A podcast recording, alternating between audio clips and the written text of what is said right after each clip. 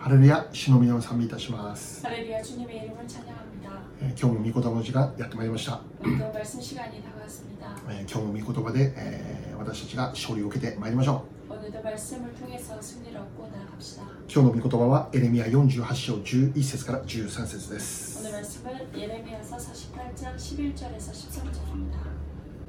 モアブは若い時から安らかであった。彼はブドウ酒のカスの上にじっと溜まっていて、器から器へ開けられたこともなく、補修として連れて行かれることもなかった。それゆえその味はそのまま残り、香りも変わらなかった。それゆえ見よ、その日が来る主の見告げ。その日、私は彼に酒蔵の番人を送る。彼らはそれを器から移し、その器を開け、その壺を砕く。モアブはケモシのために恥を見る。イスラエルの家が彼らのより頼むベテルのために恥を見たように。アメン 모압은 젊은 시절부터 평안하고 포로도 되지 아니하였으므로 마치 술이 그 찌기 위에 있고 이 그릇에서 저 그릇으로 옮기지 않은 같아서 그 맛이 남아 있고 냄새가 변하지 아니하였도다. 그러므로 여호와께서 말씀하시니라 나를 이루니 내가 술을 옮겨 담는 사람을 보낼 것이다.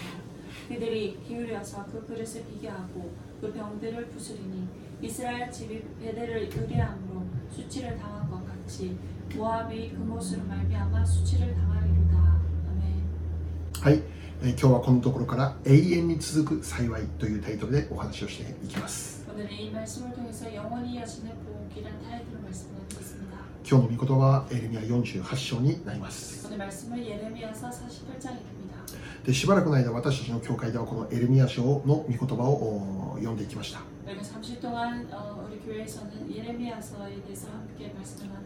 少し振り返りたいのですが、振り返りたいんですけど、えー、その内容についてはほぼ南ユダに関する内容でありました。堕落をしてしまった南ユダに対して神様がエレミアを通して続けて警告の御言葉を語っていたんですね。最終的に南ユダは神様の裁きを受けます。具体的にはバビロンによって国が滅亡させられます。民たちを補修としてバビロンに連れて行かれています。神様は南ユダが悔い改めることを願っていました。神様の御心は南ユダを滅ぼすことではありません。彼らを救うことです。故に神様は繰り返して彼らに警告の御言葉を語っていたんです。しかし最終的に彼らは裁きを受けることになってしまいます。御言葉を退けたから私たちの救いと滅びを決定する基準それは実にシンプルであるんだということがこのエレミアのエレミアの御言葉から分かるんです。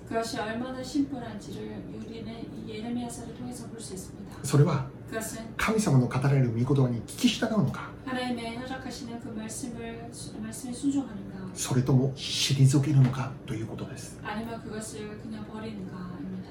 神様の御言葉に聞き従う者は幸いを得ます 하나님의 그 말씀에 듣고 순종하는 자는 복을 얻습니다. 救われます 구원받습니다. 反対に 반대로 神様の御言葉を退けるならば滅びを受けることになるんです 하나님의 그 말씀을 버린다면 멸망을 받게 됩니다. 私たち自身が救われた人生を生きることになるのかそれとも滅びを受ける人生となってしまうのか。それは私たちが神様の御言葉に対してどのような態度で接することができているのかにかかっているということです。聞き従うのか退けるのか。ヨハネ3章16節読んでみましょう。神は実にその独り子をお与えになったほどによう愛された。それは御子を信じる者が一人として滅びることなく永遠の命を持つためであるアーメン 하나님이 세상을 이처럼 사랑하사 독생자를 주셨으니 이는 그를 믿는 자마다 멸망하지 않고 영생을 얻게 하려 하심이라. 아멘. ここを見れば 여기를 본다면 誰が救いを得て 누가 구원을 얻고 誰が滅びを受けるのか 누가 멸망을 받는가 その明確な基準について教えています。それは神の送られた一人子イエス・キリストを信じるのか信じないのかということなんです。ミコを信じる者はミコとはイエス・キリストイエス様を信じる者は滅びることなくて永遠の命を受けることができると教えています。永遠の命です。ではこの永遠の命って何でしょう？簡単に言いましょう。死んでも生きるということです。イエス様を信じて生きる者は死んでそれで終わりではない。死んだ後も永遠に生きることができると教えています。しかも神様と共に永遠に幸いを得て生きることができるということです。これがイエス様を信じる者に与えられている最大の希望です。イエス様を信じる者は永遠の世界へと導かれてそこで神様と共に幸いな時間を永遠に過ごすことになるということです。속에서 하나님과 함께 영원한 그 복을 누리며 살게 되는 것입니다. 永遠の世界に行けば 영원한 세계로 가려면 この世にあるような悪いものは一切ありません 이 세상에 놓여진 악한 것들을 잃지 없습니다. 例えば 예를 들어서 死もありません 사망도 없습니다. 飢えることもありません 어, 굶주림도 없습니다. 争いもありません 전쟁도 없습니다. 恐ろしい事件もありません 무서운 사건도 없습니다. うつで苦しむこともありません 우울증으로 괴로움을 당하지 않습니다. 病気になることもありません 병질지도 않습니다. 老いてしまうこともありません 늙지도 않습니다. そこにあるのは愛、喜び、平安です。もう良いことばかりです。素晴らしい出来事ばかりです。そこには賛美の歌がもう響き渡っています。思う存分自分の好きなだけ幸せを満喫して生きることできる場所です。完全なる安息の場所であります。イエス・キリストを信じる者には、このような永遠の救いというものが約束されている。私たちにはこのような素晴らしい世界が準備されているんだ。これこそイエス様を信じる者に与えられている最大の希望であります。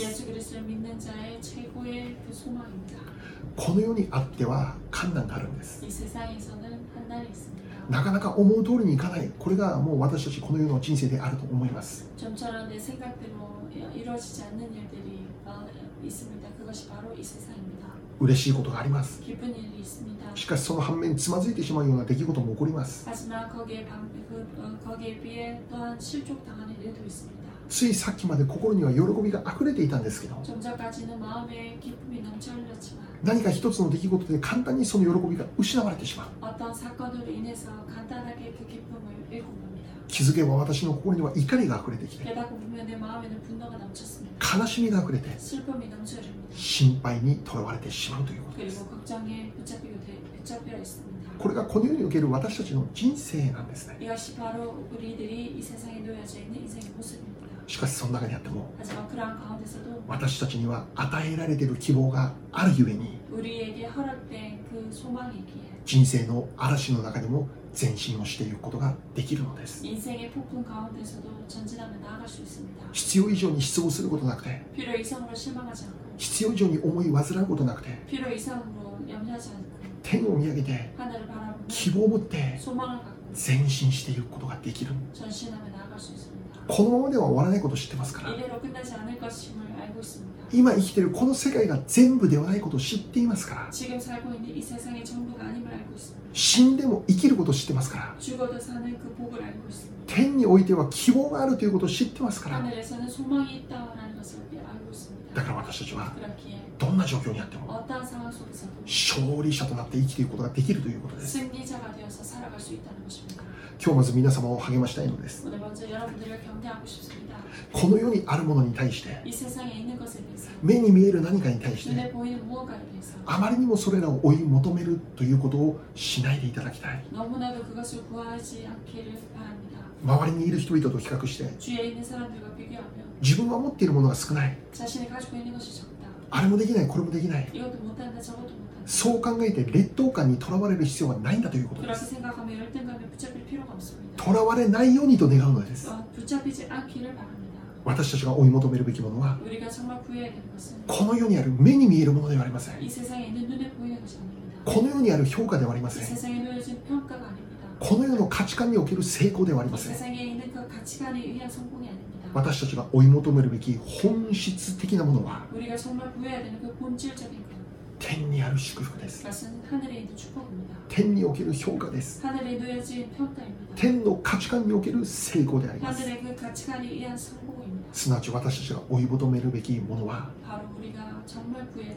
主の語られる御言葉に聞き従って生きることなんです。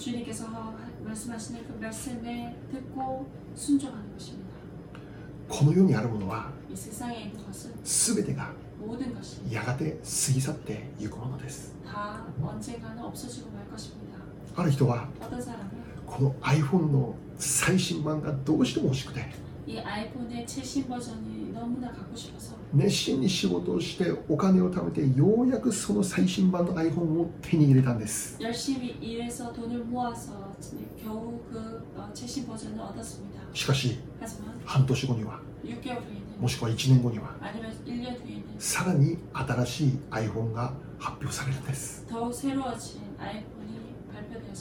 最新版の iPhone が発売されます。そういうニュースを見た時に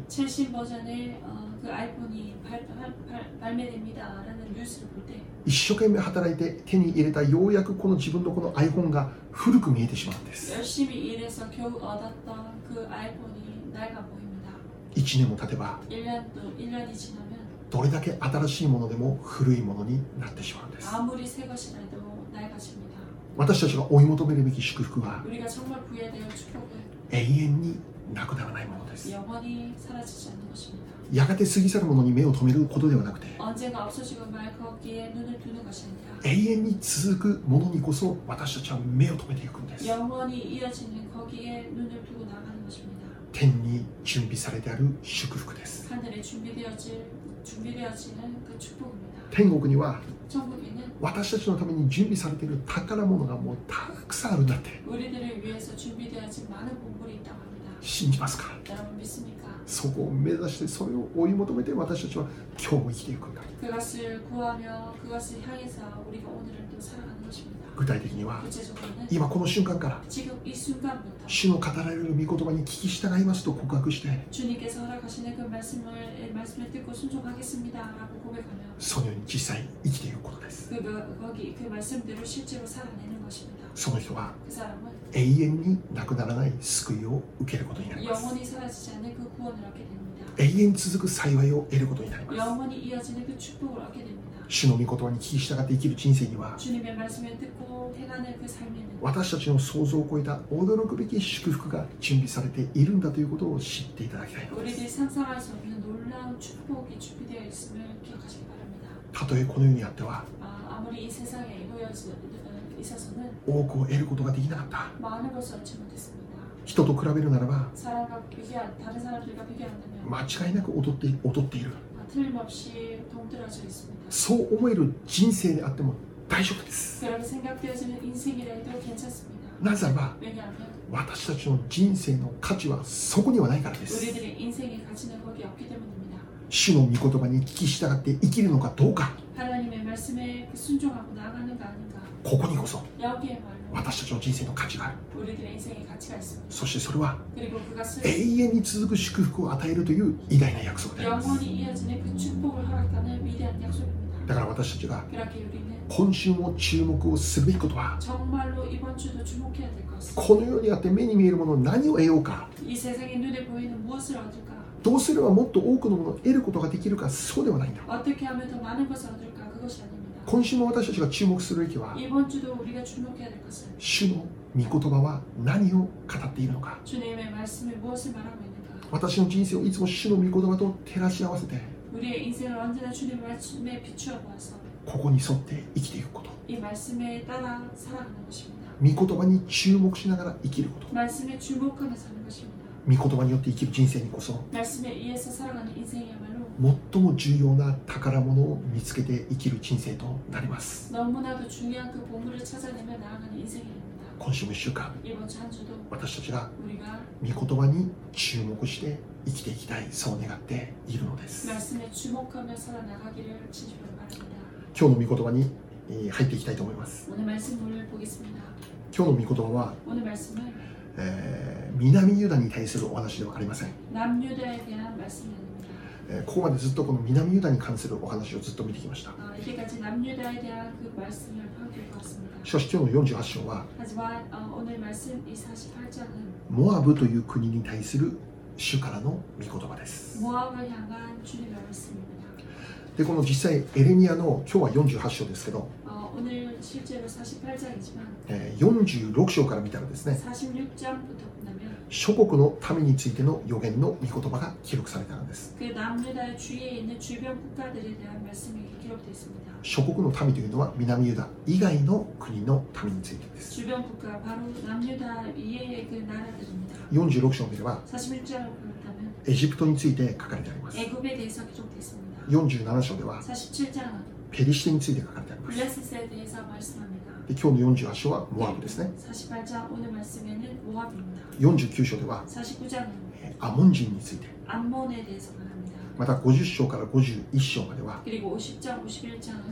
バビロンについて記録されてあります。で今日はその中からモアブについて語られている内容に注目をしていきたいと思います。まずモアブ人についての特徴です。彼らはアブラハムのおいであったロトの子孫として生まれた民族でありました。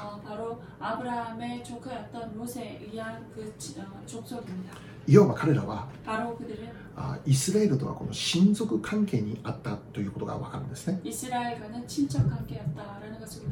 ところが彼らはバビロンが南ユダと戦うためにこの南ユダに出ていくんですけど 어, 바벨론이 남유, 어, 남유다를 어, 남유다를 점령하기 위해서 나아가지만 その時にモアブ人たちは 그때 모압 사람들이 バビロン軍と一緒にこの南ユダに攻め込んでいくんですね 남 어, 나, 어, 어, 어, 바벨론이 나아갈 때 이 모압 사람들이 이 바벨론과 함께 어, 남유다를 점령하기 위해서 나갔습니다. 自分たちの親族関係にある民族を捨てて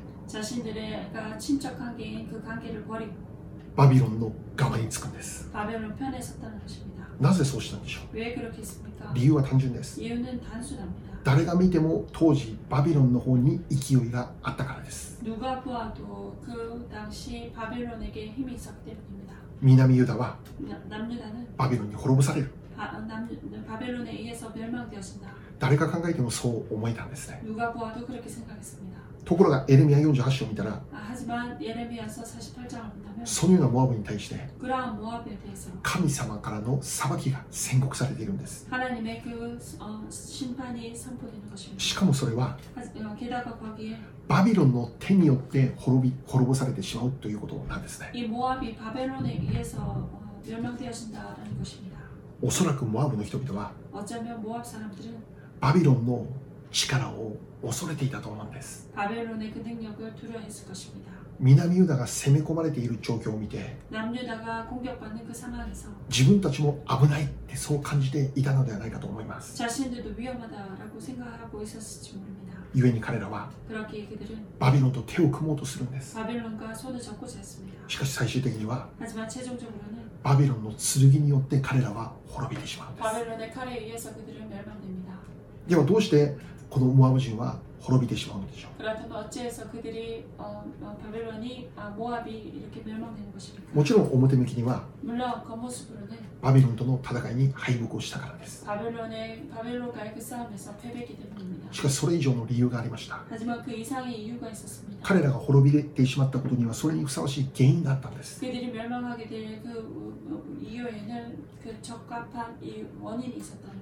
その原因とは今日の御言葉の13節を見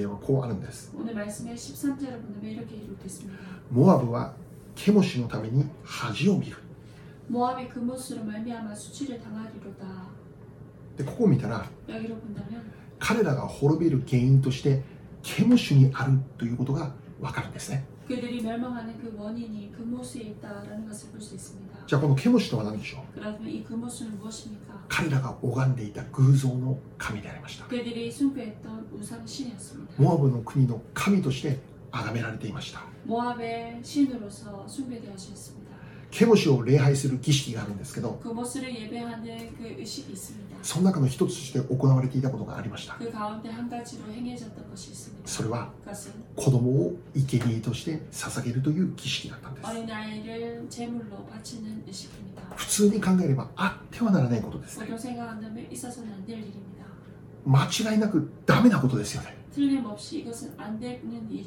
愚かなことですよ、ね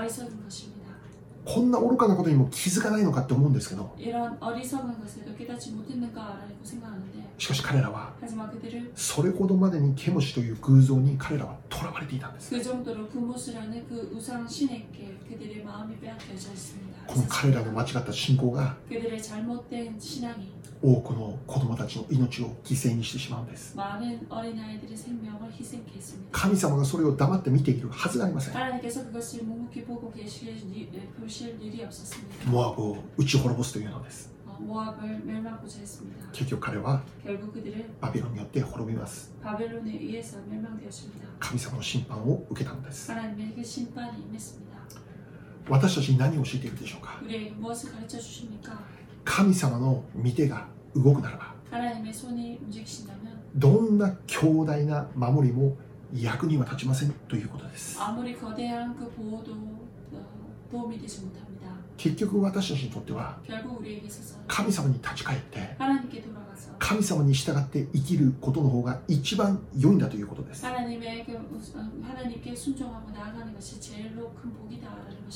いくらバビロンが兄弟であってもそのようなバビロンと手を組んでいれば大丈夫かというとそうではないんだ。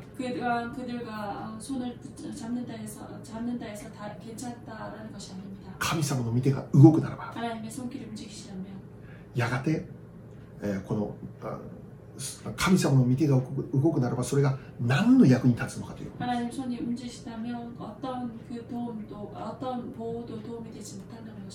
エレミア書を読み進めていくならばやがてバビロンも滅びることになります。神様の裁きを受けてバビロンは滅びるんです。結局はこの世にあってどれだけ多くのものを持っていたとしても力もあります。富もあります。武器もあります。周りを驚かせるような繁栄を誇っています。しかし神様の見ての技に勝るものなんてないんだということです。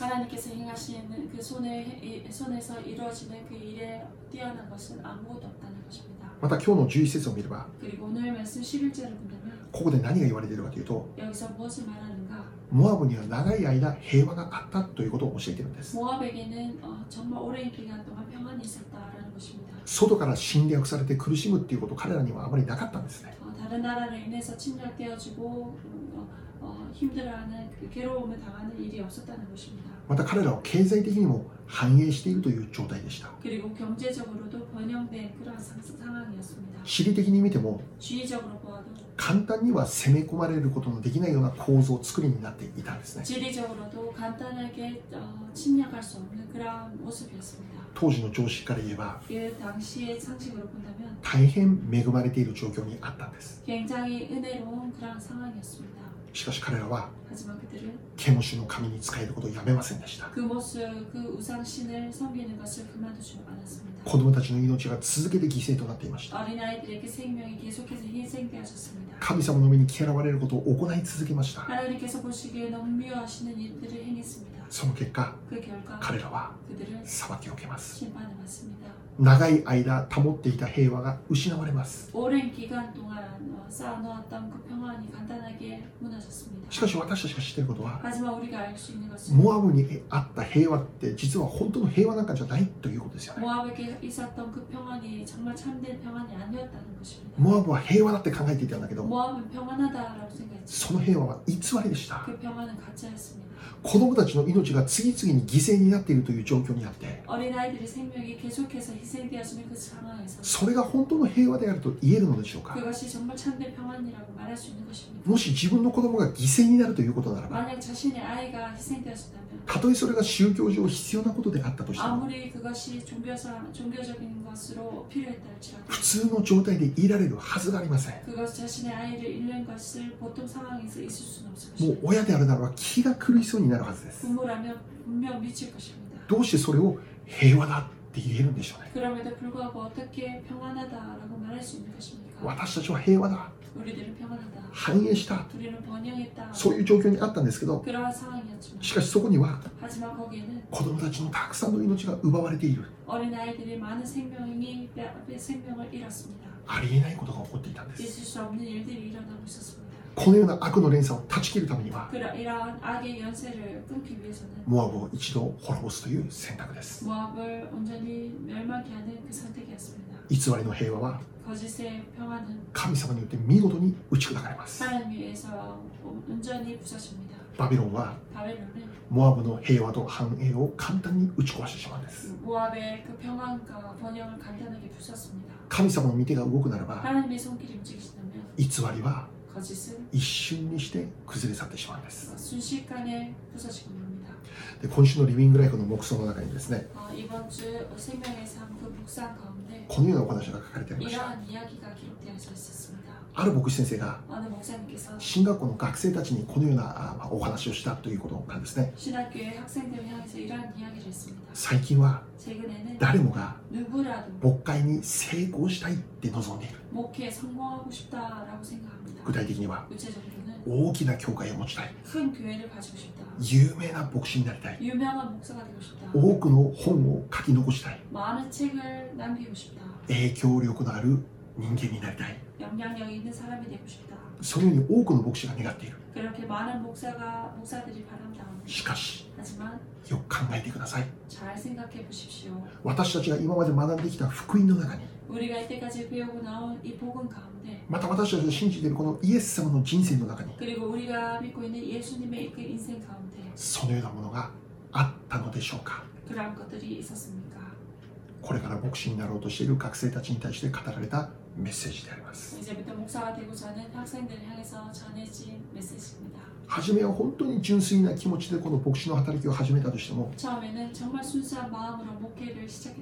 少しずつ人が集まって教会のサイズも少しずつ大きくなってその時にこのような予的な成功を追い求めるようになってしまう。もっと大きくなりたい。立派な礼拝堂を持ちたい。有名になりたい。それは偽りの繁栄。偽りの祝福です。神様を後ろにして自分を前にする姿です。神様の栄光を奪い取って私の栄光を持ってしまうことです。私たちが覚えるべき重要なことは神様抜きで教会見た目において成長するということができるということです。イエス様を後ろに置いているにもかかわらずにその牧師が有名になるとか称賛されるとかそういうこと起こるということですこれこそ本当に危ない危険なことですよね本当に恐ろしいことです最終的にはモアブのように神様の裁きを受けることになってしまうんです私たちは誰もができるだけ多くの財産を持とうと考えます。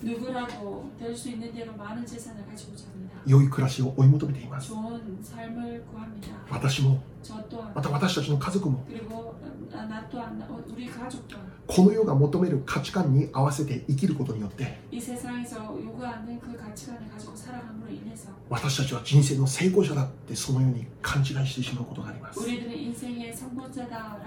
우리들은 인생의 성공자다라고 살- 생각할 수 있습니다. 簡単に言えば 간단하게 말한다면 お金をもっと持てばとか 돈을 더 가진다면 もっと出世 더 출세한다면 もっと人気を得る 그리고 더 인기를 もっ 얻는다면 と有名になる 더 유명해진다면 もっと影響力を持つ 더 영향력을 가진다면 それらのものによって人生の成功を図ってしまうということ 그것으로 인해서 인생의 성공을 잰다는 것입니다. しかし私たちが忘れてはならないことは 하지만 우리가 잊어서는 안 되는 것은 イエス様は 예수님은 神という栄光を捨ててこの世を生きたお方です。イエス様は神様だったんです。この世に来る必要のなかったお方です。人間になる必要のなかったお方です。私は神だ。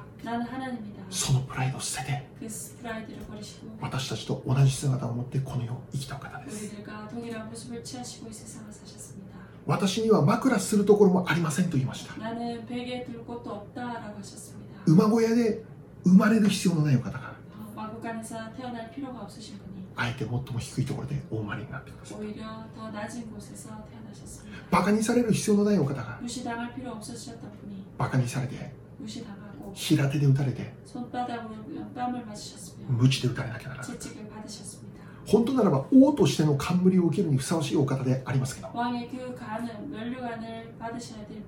しかしイエス様は茨であんな冠をかぶらなければなりませんでした。最終的に罪の全くなかったお方が罪人として十字架の上で裁かれてしまうということです。これが私たちの信じるイエス様の生き方でした。神という栄光を捨てて神という立場を捨てて人と同じ姿を持ってこの地上を生きられた。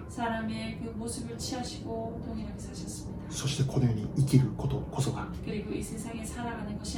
イエス様を信じる私たちの生き方なんだという。重要なことは外側に何を身につけているのかではありません。求めるべきは主との親密な交わりです。主を愛して主に従っていく生き方です。この世の栄光を追い求めるのではなくて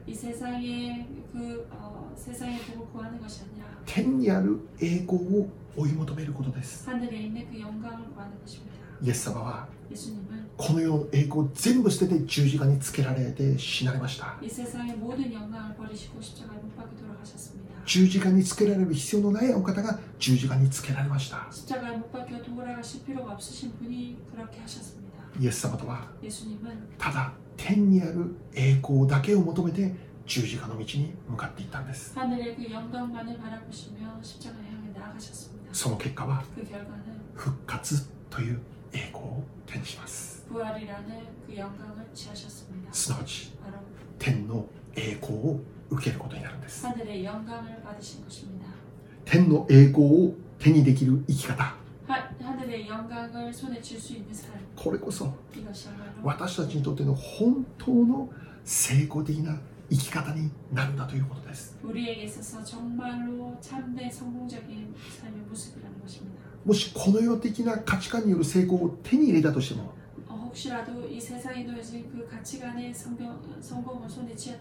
天にある栄光を失ってしまうということであるならば、私たちの人生は失敗したと言えてしまうのです。モアブは天の栄光ではなくて、死の栄光を求めました。偽りの平和を平和だと叫びました。偽りの繁栄を繁栄だって思い込んでいました。そのために子供たちの命を犠牲にしました。しかし結果は神の裁きでした。どれだけ多く持っても素晴らしい環境が整っていても神様の見てが動くときにそれら全ては一瞬にして崩れ去ってしまう最後に一つ御言葉を確認して終わりにしましょうルカ21章33節です.この天地は滅びますしかし私の言葉は決して滅びることがありません。アメン。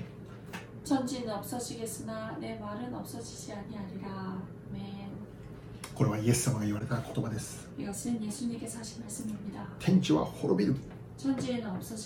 やがてこの天地が滅びる時は来るんだよって明確に教えています。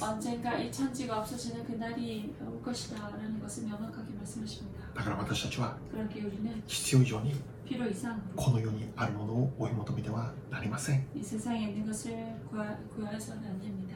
神にも富にも両方にも使えることができないとも教えています 하나님께 그리고 그리고 재물에게 둘 다를 섬길 수 없다고 성경에서 말합니다. この世にあるものではなく 이 て 세상에 있는 것이 아니라 天にあるものを追い求める生き方こそが 사- 하늘에 있는 것을 구하고 나아가는 삶이야말로 私たちにとっての本当に正しい生き方になるんです 우리에게 있어서 정말로 바른 삶의 모습이 됩니다.